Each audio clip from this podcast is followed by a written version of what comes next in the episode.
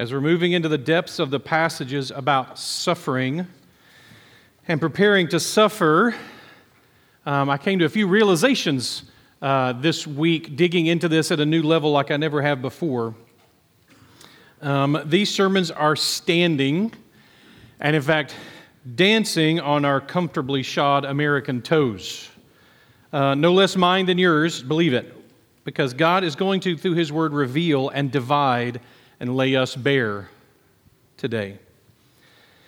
At first, with 1 John, we get to celebrate with 1 Peter, we get to celebrate with Peter the mighty gospel of Jesus Christ. We spent several weeks celebrating the mighty gospel of Jesus Christ, and then we were challenged, maybe offended, you may have even thrown popcorn at times, by the gospel's vision of Christian community, marriage, authority, etc. Now Peter is going to teach us, or attempt to teach us, to be prepared to suffer and to stand in the face of death. So I want to encourage you to go ahead and predict your own angry response to this. Go ahead in your heart and prepare yourself for this.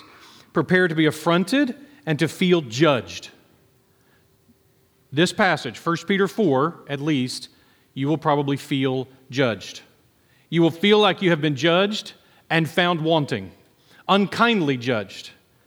Because I have discovered, as I've thought about it this week, I looked around and I had a conclusion that I reached, and that's this. Few of us are prepared to suffer for our faith in any way. Very few of us are prepared to face any pressure or any persecution at all, much less real-life suffering. For most Americans, our feelings being hurt is sufficient to push us off our faith. That's the American version of suffering, is when we get our little feelings hurt. And that's enough to push us off of it. So what does the suffer-ready life look like? That's what we're going to be looking at. What does a suffer-ready church look like? That's what we're going to be seeing. And here's what I realized this week. It doesn't look much like us. And if you experience that feeling, the offense in that, I have too all week. The realization that we're not ready. So take a deep breath with me as we dive into this passage in 1 Peter 4. He's been preparing us for this for 3 chapters, and we didn't know it. He's been setting us up for this punch.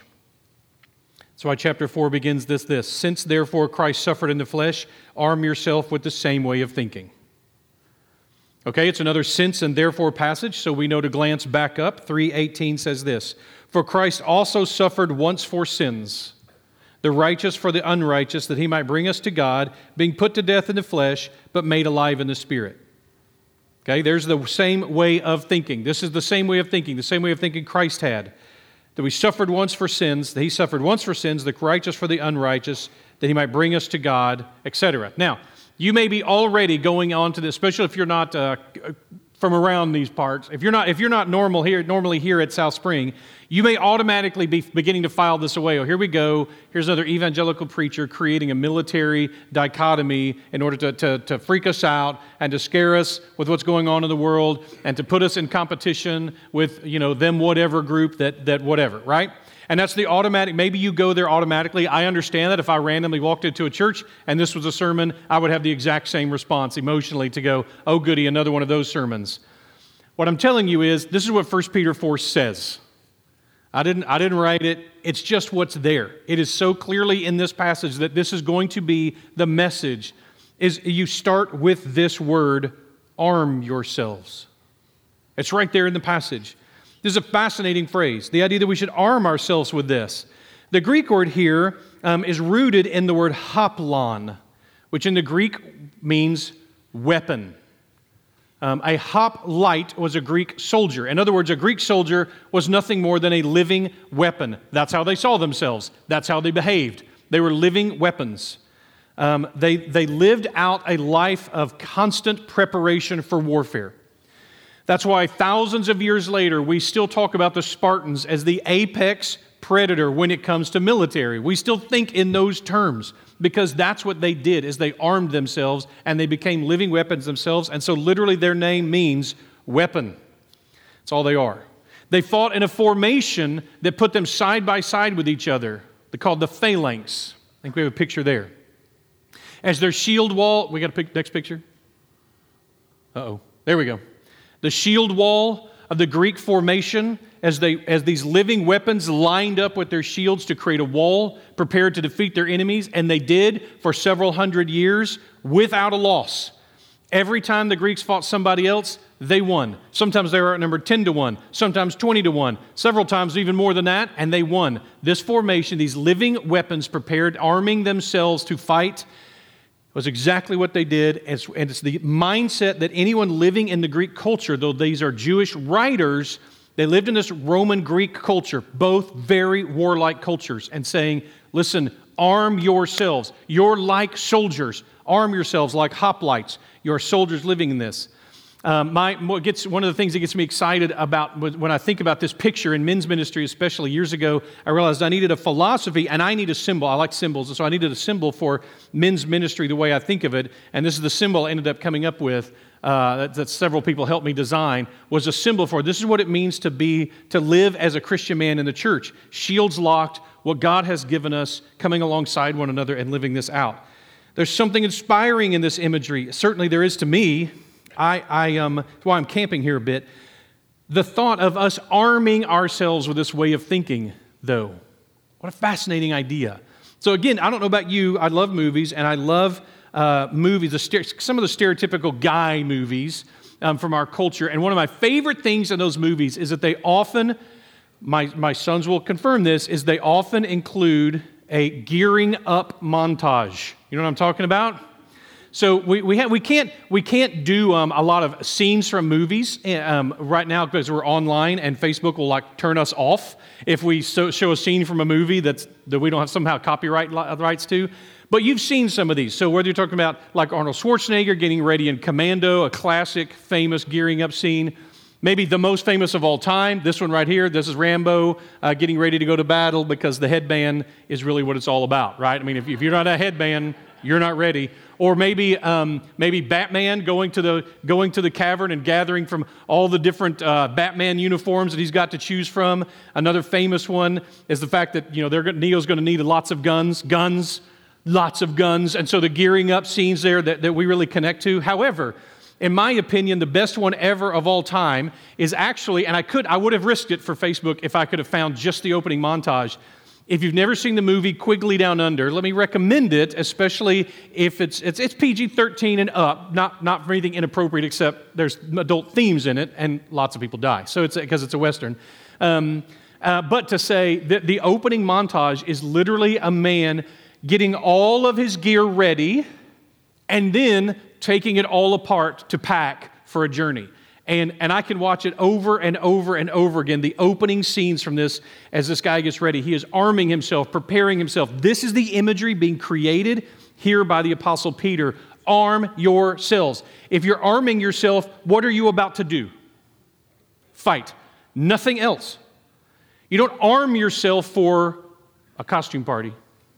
I mean, you may dress up for a costume party, but if you arm yourself for a costume party, they may kick you out, right? They don't like you to show up armed. That's a no-no. This is part of this idea. This word has become common in our culture now, the word weaponizing. Like most things in our culture, it no longer has any actual meaning when it gets invented like this. But the word weaponizing is a word that's used. I just typed in weaponizing in a Google search, and here are this week's favorites. Weaponizing, the follow-up was weaponizing social media.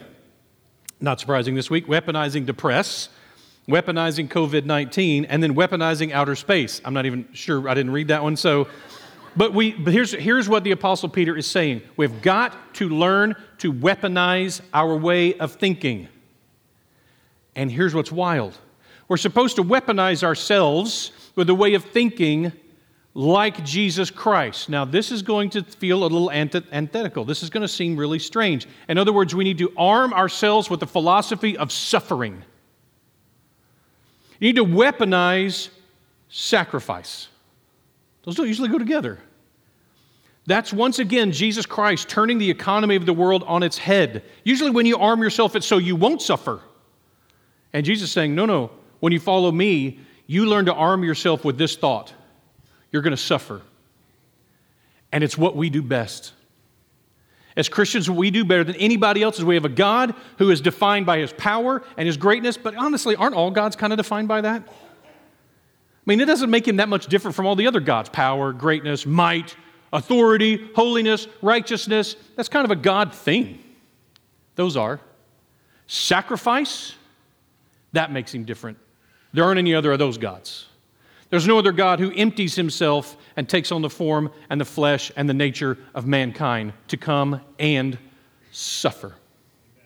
That's a distinctive, and that's what makes us special. And he's saying, if you're not ready to suffer, you're not ready to identify with my son, Jesus Christ. You're not ready. And I will tell you, church, we aren't ready. We're not ready in our own hearts, and we're not preparing other people to be ready either. So here's some of those ways of thinking. Imagine weaponizing yourself with a unity of mind, or weaponizing yourself with sympathy, or brotherly love, or tender heart, or a humble mind. Imagine arming yourself with the plan to be a blessing, to be blessed in suffering. Arm yourself with this. Don't be fearful. Don't be troubled. Honor Christ as holy. Prepare to make a defense for the hope you have. Arm yourself with gentleness and respect. That's who we are. That's what we're being told to arm ourselves with, is with this mindset to identify us with Jesus Christ. 3:17, for it goes back to tell us, it is better to suffer for doing good, if it should be God's will, than for doing evil. Can you buckle that on? Can you arm yourself? Can you weaponize the thought that it may be God's will for us to suffer for doing what's right? Are we ready for that? If you knew you were going to be stuck in the snow in your car for a few days, would it affect how you packed your car? If you knew you were going to be stuck in the snow for a week in your house, would it affect how you shopped at the grocery store right before that? I bet it would. How would it look different? Is this our way of thinking? Are we packing for suffering? Are we preparing for that? Is that what we're prepping for? Do we have this in mind, which is ours in Christ Jesus? What if you knew your children were going to face persecution and pressure and bullying for nothing more than being a Christian? They wouldn't even have to proclaim to be a Christian, for nothing more than refusing to go along with the crowd in a way in opposition to the faith. What if you knew that was coming? What if you knew your children or your grandchildren were going to face bullying for Christ? Would you prepare them differently? What if you knew my children were going to face persecution for the cause of Christ? Would you be willing to help step in and invest in them to prepare them for that? We have a chance as a church to do this now. If we miss the chance, we risk raising up a generation like Joshua did that died after he died, they didn't know the Lord. Will we stand in the wall to train up our children? Protecting them from this pressure is not an option anymore. Protecting them isn't. So here's what struck me as interesting as I was thinking about this. Imagine if the plan is for us to face suffering. If that was your plan, was to bring suffering on Christians, wouldn't you love to have a generation before that coddled their children? Wouldn't that be part of your plan? To create a whole generation of children that the parents ran ahead of them with a lawnmower, making sure the grass was never uncomfortable for their little bare, sensitive feet, who hovered over them like a helicopter to make sure that nothing bad ever happened to them. They never faced any challenges. When they faced a hardship, we busted in the door and kicked in and rescued them from whoever was giving them any challenges. Wouldn't it be awesome to prepare a whole generation like that and then bring persecution?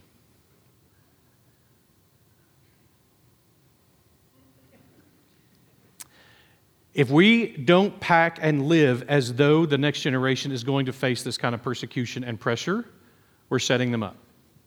And it'll be our responsibility. Of course, the world is going to declare war on them. The question is, will they be armed with the right way of thinking? This is a plea, not merely a plea for serving in children's ministry. Protecting them is not going to be an option, I believe, in the future. I think we're already there. We're already hearing stories about it. So one of two things is going to happen. It's either going to reverse its direction, in which case the next generation will have to step up and reverse the direction, or it's not, in which case the next generation is going to have to step up and face persecution. This is not just a plea to people to work in our children's ministry. This is a plea to believers everywhere, online, anywhere in the world, to love everyone's children so fiercely that we will sacrifice our schedule, our comfort, our preferences, our sleep for them. Our children, our grandchildren, and others in discipleship, equipping, and sacrificing. That's what we're supposed to be arming ourselves with. I cannot tell you how easy it is to talk somebody out of working with children. All you have to do is have them schedule something nearby it, and now they can't. It's just there's too much going on. Even serving with and sacrificing for other people's children, adoption, fostering, respite care, even serving and equipping the children of your local church, whatever church that may be. We have several people. I grew up with, I've told you guys this, I've grown up, and this is a change in our thinking here. We are happy to try to create a rotation that works for people, but the gauntlet that's being thrown down by me now is that you claim an age and an hour, and you train them and raise them up. We need this desperately. I am convinced, probably, I'm not taking God out of this, that I wouldn't be here if it wasn't for Mrs. Pat. If Mrs. Pat hadn't poured into teaching me the love of Scripture as a child from preschool all the way to middle school, Sunday after Sunday after Sunday after Sunday, it's what she did. And when I faced those challenges, as Rich Mullins asked the question in one of his great songs, did they tell you stories about the saints of old, stories about their faith? They say stories like that make a boy grow bold. Stories like that make a man walk straight. And I grew up with those stories, and when I faced hardship, I might not have could have quoted a verse, but I could have told you about a person who withstood pressure and kept standing. It may be as simple as singing the gospel into the songs of a baby that's asleep in your arms, somebody else's baby, much less, of course, obviously, yours, that this is part of who we are. In preschool right now, we have a couple who serves week after week after week, not in a rotation, pre-K for as long as we know. And they're going to learn that lesson about be careful what you post on Facebook because, can I get the picture of the Willises? This is just a sweet shot. This is such a great picture. I was like, I'm totally using it. I love it. They serve in pre-K. They're not in a rotation. They don't take many breaks. They just serve with our pre-K kids for as long as anyone around here can remember. It's been a while. And not to brag on them, but until recently they drove an hour to get here to do it. And consider it a blessing that they get to. This is a great encouragement. For years, up until COVID, the Groves did the same thing. David and Marcia Groves have done the same thing for decades. This is a legacy that we all have to be beginning to invest in. I know the Goods do it in grade school. Jared and Courtney Green do it in grade school. This has got to become part of the norm, part of how we have. And there are probably, by the way, others. I am the last to know a lot of these details in regards to this kind of stuff. There are much more capable and competent people who manage all of this puzzle pieces and Tetris game that working in children's ministry is. And I'm proud of everyone who does. I would love to challenge you and encourage you. You don't have to be a part of a rotation. You can step in and say, these are now my sheep. And I'm going to focus on making sure and raising them up. This is my grade. These are my kids. We will love to work with you in regards to that. Increasing the number of weeks you can work, increasing the flexibility of where you fit in the schedule, we're allowed to do more. And we're encouraged to. This is not just so we can finally say, hey, we hit some kind of random number. I'm telling you it's because I think that Peter is warning us that this is coming. And I want our children to be ready. I want our children to be ready to lead the church through persecution or lead our nation back from it.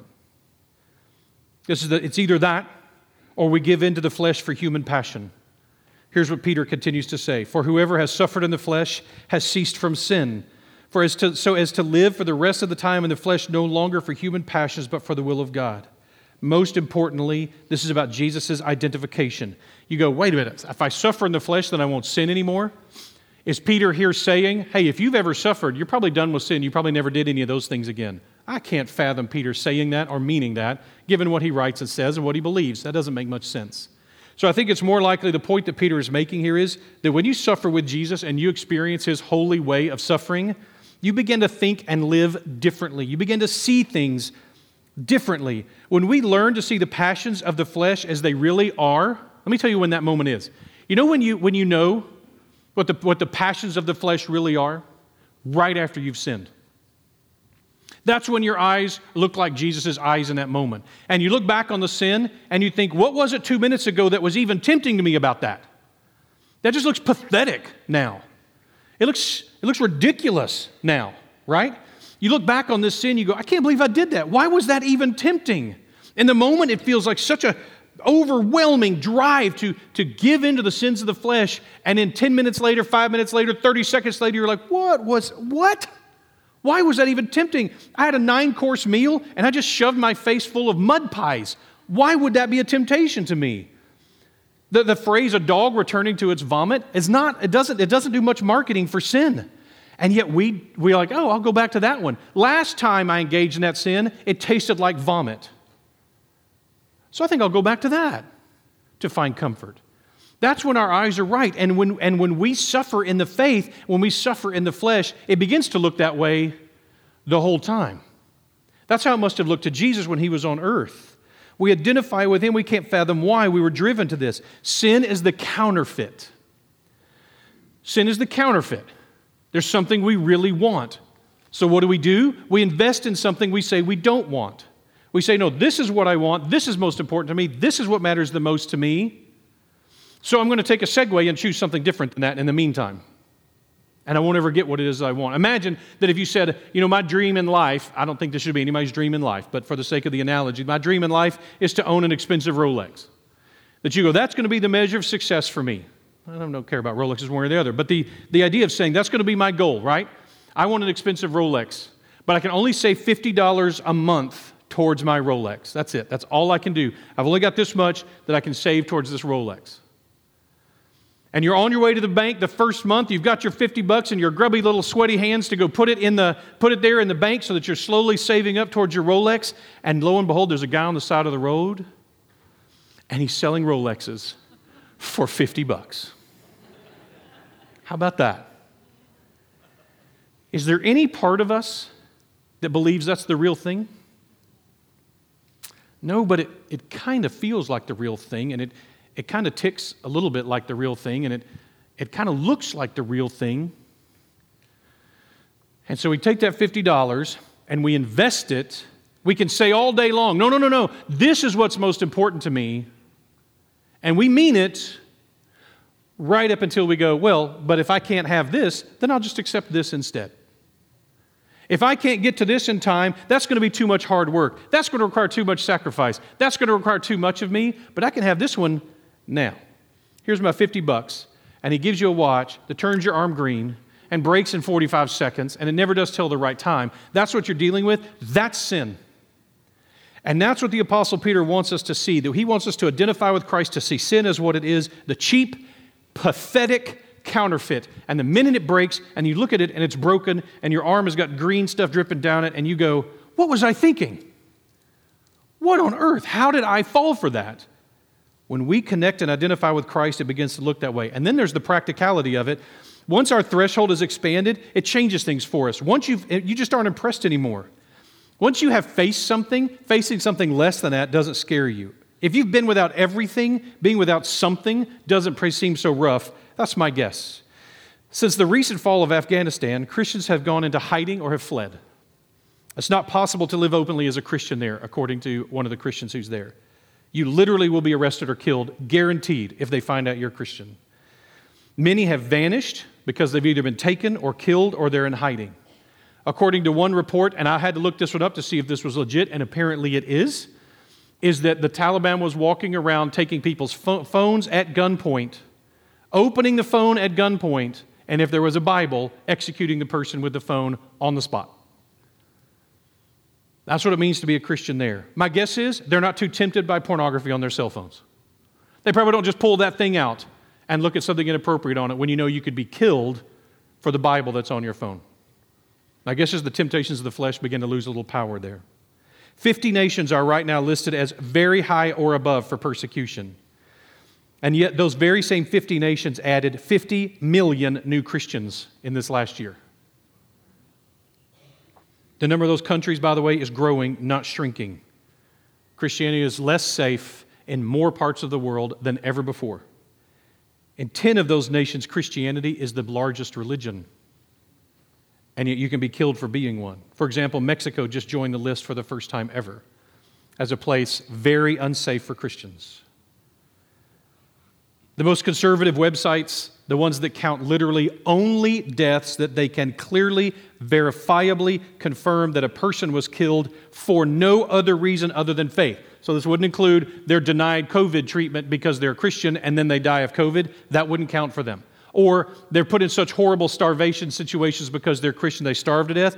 That doesn't count. This website only counts people who are directly killed and for no other reason than the cause of Christ. It says there's at least 5,000 of those a year.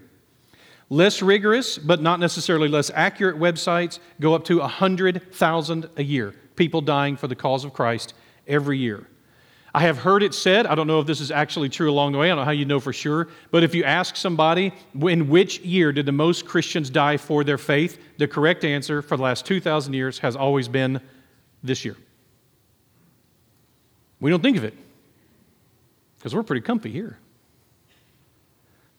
Those numbers seem too big. So I'm going to read something from an article from the Voice of the Martyrs.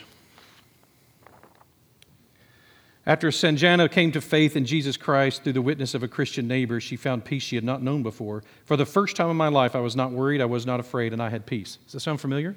Straight out of 1 Peter. That sense of peace has sustained her through the last 4 years. At about age 13, Sanjana began to question a Christian teacher about her faith. But knowing the reputation of Sanjana's family, the teacher was too afraid to answer her directly. Instead, the teacher directed her to a Christian neighbor who explained the faith to her over the next 2 years. So at about age 15, the Christian gave Sanjana a copy of the Gospel of Matthew, which she wrapped in a plastic bag and hid in a hole in the ground. This, by the way, this is not Mogadishu. This is Egypt. Not exactly, the most backwards nation in the world. After reading the gospel and learning more about her faith, Sanjana found it to be the complete opposite of what she'd experienced in her home, and eventually, with deep consideration, she decided to become a follower of Christ. Her father soon noticed she had stopped praying 5 times a day as required in Islam. When he asked her about it, she told him about her decision to trust Christ, so he beat her. Sanjana was unmoved. When she tried to attend church, she was refused entry because she didn't have the cross tattooed to show that she was a Christian. Check this out. In Egypt today, the church won't let you in if you don't have a tattoo of a cross on your arm, because they know that unless you're willing to face death, and by the way, having that cross on your arm can get you killed in Egypt, that if you're not willing to do that, you may be a double agent coming in for the Muslim majority to persecute the church.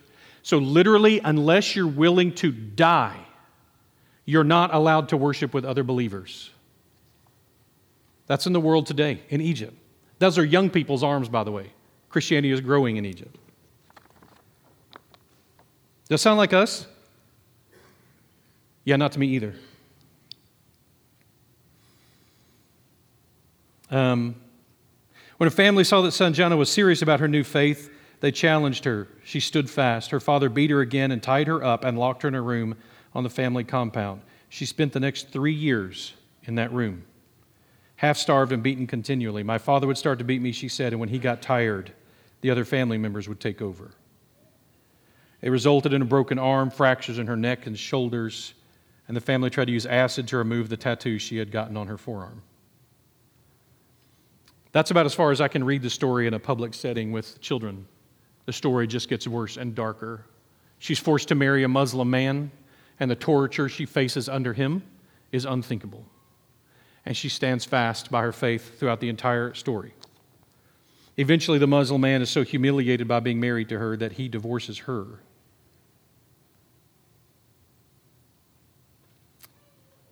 Asked for why she never rejected her faith in Christ in years of severe abuse, she said this: "Suppose I was living in a pigsty like the prodigal son." She said, "And then you cleaned me and washed me. You gave me clean food to eat, and I got to wear clean clothes. How can I go back just to escape suffering? I'm an ambassador to God now. How could I ever become a slave again?" This is what Peter's trying to prepare us for. This is what Peter in this gospel, and in this narrative, in this story, with this gospel is trying to prepare us. That this goes on in the world today, and it could go on anywhere in the world today. When Egyptians are converted and baptized, we talked last week about how we identify with Christ, buried with Christ in death, and raised to walk in the newness of life. Understand that for Egyptians and so many more, that being buried with Christ in death could easily mean you're dead within the week. Well, how many of us would go be baptized if we knew that if they caught us being baptized, it might mean our life? Would we go, I mean, it doesn't say you have to be baptized. You don't have to identify with Christ like that. What if it's just financial persecution, government pressure, social media condemnation, loss of grades for students, loss of tenure for a professor, jobs lost, nonprofit status, or just the rejection of peers for being on the wrong side of political debates? This kind of pressure is proving sufficient to push many of the poorly rooted Christians all the way off their faith. We have got to be investing in preparing ourselves for suffering. I don't know this, but I bet when you've been in prison without food or warmth or a bed or your family for the cause of Christ, those simple, pathetic temptations, lusts, drunkenness, and partying, I bet they seem pathetic to a martyr even before. We as wimps are giving into them daily. Verse 3, for the time that is past suffices for what the Gentiles want to do. Living in sensuality. We're about to get a sin list, and I'm going to unpack these just so you'll know what the Apostle Peter is referencing here. The first one, sensuality, means without restraint. It literally, it's just like, I'm just going to do whatever I feel like doing. I'm not going to have any restraint on myself. This is always considered a punishment in the Bible. Christians often say like, oh, God's going to punish us because we're without restraint in this way or that way. No, according to Romans 1, that is God's punishment. We are already facing it when God removes His restraint on our sin. It's what today so often, it's amazing to me that even Christian families will talk this way. They'll talk about the college experience. Well, my kids need to go off and have the college experience, meaning a life without restraint. As if that's not the period of time when people are most capable of sharing the gospel, most able to travel around the world and risk death in the name of Jesus Christ on somebody else's dime, because what they got is time. They got lots of time and lots of freedom, and they can go do these things, and instead we treat it as, no, this is a time of debauchery for our children. And what we need to be doing is not telling our kids, hey, go off to college and continue to live like a child. In fact, let's have even a deeper adolescent experience than you ever had before. Versus challenging our young children, it's time to put away childish things. There's an eternity, and now's a great few years to invest there. Instead, we excuse and we wink about their sensuality.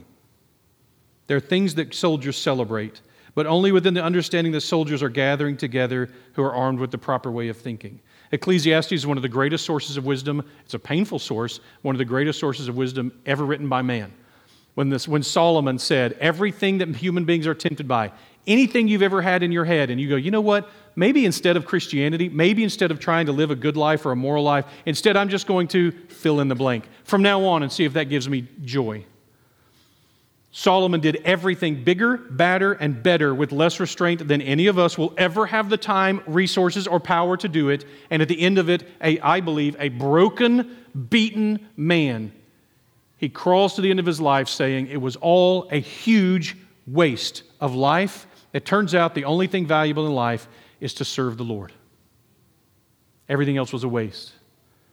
So why would we tell our young people, oh, go live this way? That's the assumption. That's sensuality. Next, passions, also known as lusts in some of your versions. This is obsessed with what isn't yours to have. That's what passion means, lust here. Obsessed with something that isn't yours. It belongs to someone else or it's morally wrong. This is the word Jesus used when relating adultery to lusting after a woman. There was a theme song for this in the 80s. It's called, I Wish That I Had Jesse's Girl. Anybody? This entire song is about the very deepest and darkest expressions of lust that a person could have. I have a best friend, and he's got a girlfriend, and they're engaged in sin, and I wish she was sinning with me instead. How's that? That's the message. I had a Bible teacher, once described lust this way.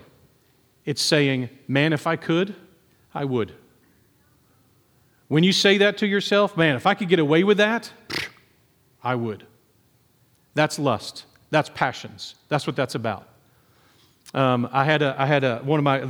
Tanton, one of the best teachers I've ever sat under, said he interpreted this whole concept of lust with this. When he talks about when Jesus says, if you lust, it's like committing adultery, he says, Jesus is not impressed by your lack of opportunity.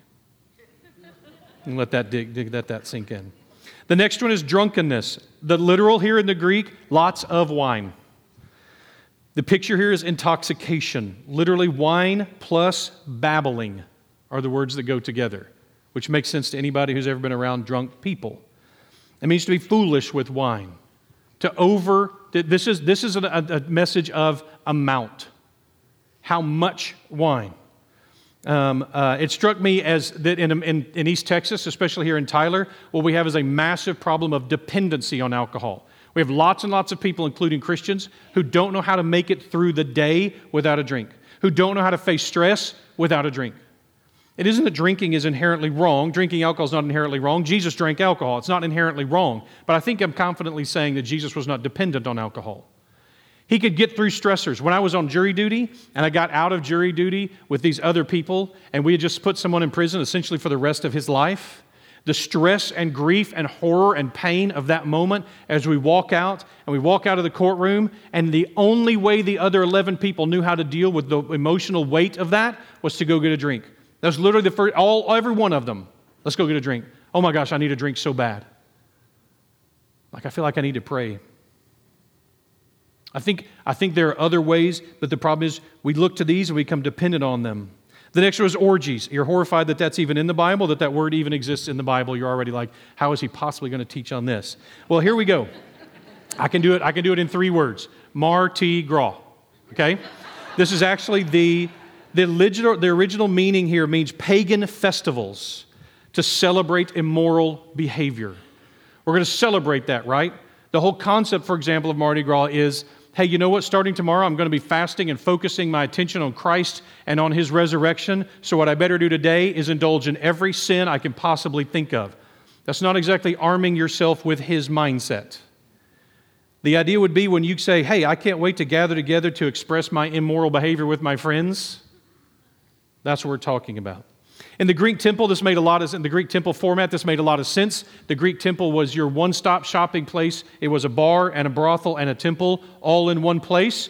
It's where people stopped off on their way to work. In fact, later when Peter is going to say people are shocked that you don't join in with them, it's probably literally picturing people walking past the temple on the way home from work and everybody else turns to go into the temple and you don't. And men especially, you've been there. When everybody else is going to some place and you know it's the wrong place to go and they're going to mock you for it. They're going to malign you, right? The next one is drinking parties. If you got a King James, it says banqueting, which offers no help to us in this century. It doesn't mean going to a banquet. Banqueting was literally places where you went that wasn't about food, it was about alcohol in that century. This one does not necessitate excess, it necessitates focus. The purpose of the gathering is to drink. This is what struck me. I realized when I see this terminology, drinking parties. Now, one, it is fascinating to me that still here we are today, that if you ask young people or not so young people to define all of these behaviors in one, they would actually use the word partying. We would still use that. Oh, what'd you do this weekend? Oh, I was partying. Okay, you could list out these things. Oh, you were engaging in these things. That's what partying means, right? It's wild to me that that's still the same, that hasn't meaningfully changed. But here's what struck me, is that since I was a child, I identify advertisements for Christmas not with Jesus, but with alcohol. Advertisements for Christmas almost always. So if you go back and look at magazines, this is a 1972, the year I was born, advertisement. This holiday, one of the nicest things you can do for a good friend is introduce him to another good friend. Meaning bourbon, right? You introduce, at Christmas time, you ought to be thinking, I need to introduce some of my friends to a new friend. And there's no other significant friend you could introduce your friends to at Christmas, is there? Like a baby that was born somewhere around that time, right? No, bourbon. But when I looked at the modern expression, Christmas celebration, just type that in for an image search, and this is what I get. This hasn't changed. You know you're having fun at Christmas if you're drinking with your friends. Christmas is about family, being drunk. That's what it's about. And it's a friends and family drinking. This is what is meant by drinking parties. That concept. And the last is lawless idolatry. The Greek choice here, the choice in the English is fascinating. The word lawless seems cold to me because the word can mean disgusting, shameless, One author referred to it as the odor connected with pagan sacrifices. And I won't go into what was being killed at pagan sacrifices. The worship of idols. What's the application today? Those destructive things that we worship instead of God. The things we sacrifice our lives for instead of Him. I have to say, it's intriguing to me that the overarching things, flirting with all these things, is still called partying. They are real and sadly can merely be the disdain or mockery of not being involved. That is warm-up persecution. When you get teased for not being involved with the debauchery of everybody else, that's your first warm-up to persecution. When everybody else is going to the club and you're not, when everybody else is doing something that's immoral or wrong and you're not, and the pressure you get, the teasing you get, that's the warm-up for persecution. I don't know that it counts as persecution, it's just the warm-up. And that's enough to push most people off, especially young people.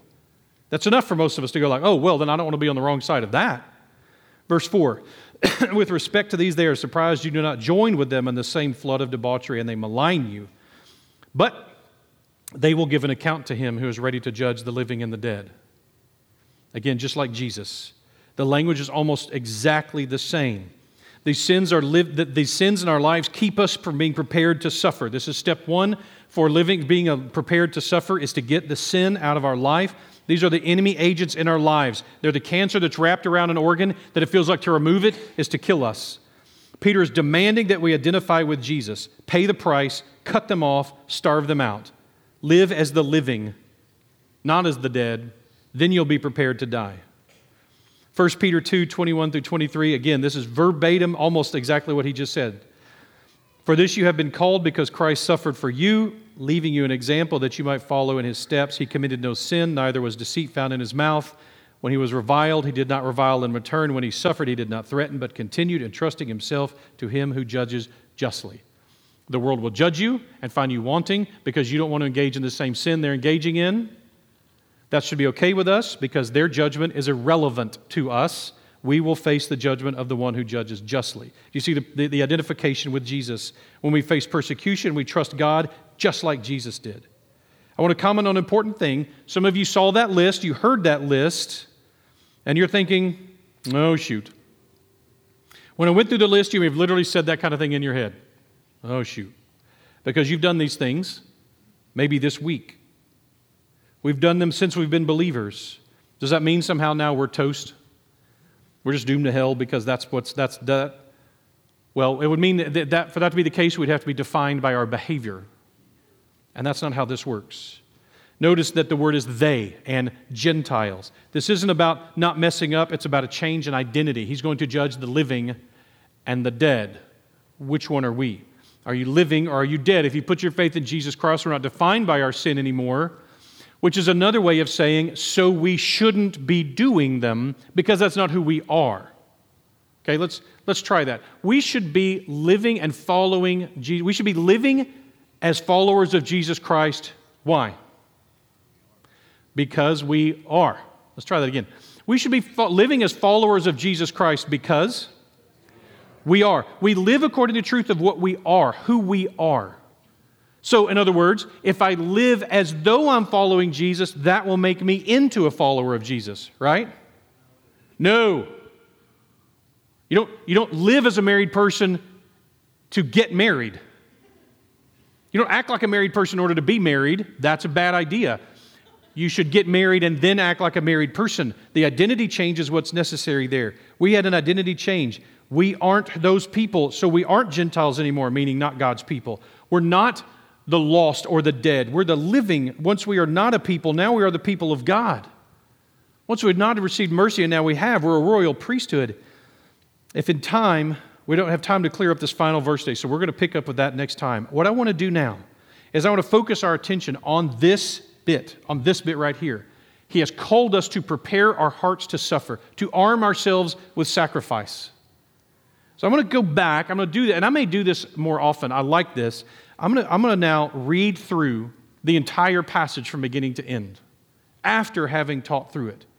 So what I want you to do is stand with me as we read God's Word, and this will be part of now our invitation is to hear what God's Word said here that we've been unpacking and see if you don't think this is telling us we need to be prepared to suffer, that we need to arm ourselves with that preparation. Since therefore Christ suffered in the flesh, arm yourselves with the same way of thinking. For whoever has suffered in the flesh has ceased from sin, so as to live for the rest of the time in the flesh no longer for human passions, but for the will of God. For the time that is past suffices for doing what the Gentiles want to do, living in sensuality, passions, drunkenness, orgies, drinking parties, and lawless idolatry. With respect to this, they are surprised when you do not join them in the same flood of debauchery, and they malign you. But they will give account for him who is ready to judge the living and the dead. For this is why the gospel was preached even to those who are dead, that though judged in the flesh the way that people are, they might live in the spirit the way God does. If you have questions about that last verse, we'll talk about it next week. For this week, I want us to focus our attention on this question. If we were convinced that persecution and pressure could be coming, if we were convinced of that, what would be different? How would we live differently? What would we choose differently? I hope one of them is to be investing in and raising up and equipping a new generation to face it. Pray with me. Father, we come before you humbly as a church, and we will follow the example of your Son, the command of your Son, that we would pray that you would send harvesters. The fields are ripe. Lord, at the same time, that always has felt a little strange to me, that it's as if praying for harvesters is saying someone other than me. I believe you're saying that we need to pray for more harvesters to work alongside of us. God, so many here are faithful to serve in various ways, here in this church and in other churches and in other communities. And God, this is who we are. That's what will prepare us for suffering. As when we've gone all in and set ourselves fully on who you are. That our identity is founded completely on who you are. And I pray you would, Lord, help us to be prepared not only to stand strong there, but to raise up others to stand alongside us, shield to shield, facing what the enemy has to throw at us. Lord, I pray for this according to the mighty name of your Son, who's calling us to identify with him, that we would be prepared to be buried in death so that we can be resurrected to walk in the newness of life. And I pray this for all of us in your Son's name. Amen. During this time, as Colson's going to be singing, you can sing if that's what God leads you to do. You may need to pray. You can come up here and do that. You can pray over there in the corner with the Willises. You can pray where you are. You may need to delete something off your phone this morning. You may need to text somebody and apologize. You may need to go find someone and deal with them or apologize with them. Thank you for all those of you who are this first service. We're serving and will continue to do so and are on those rotations. It may be that we need to be challenged to step up in a new way to serve, to equip this next generation, adopting, fostering, ministering, serving, whatever it is. Listen to what the Holy Spirit has for us today to prepare us to be that kind of church and those kinds of people. Colson.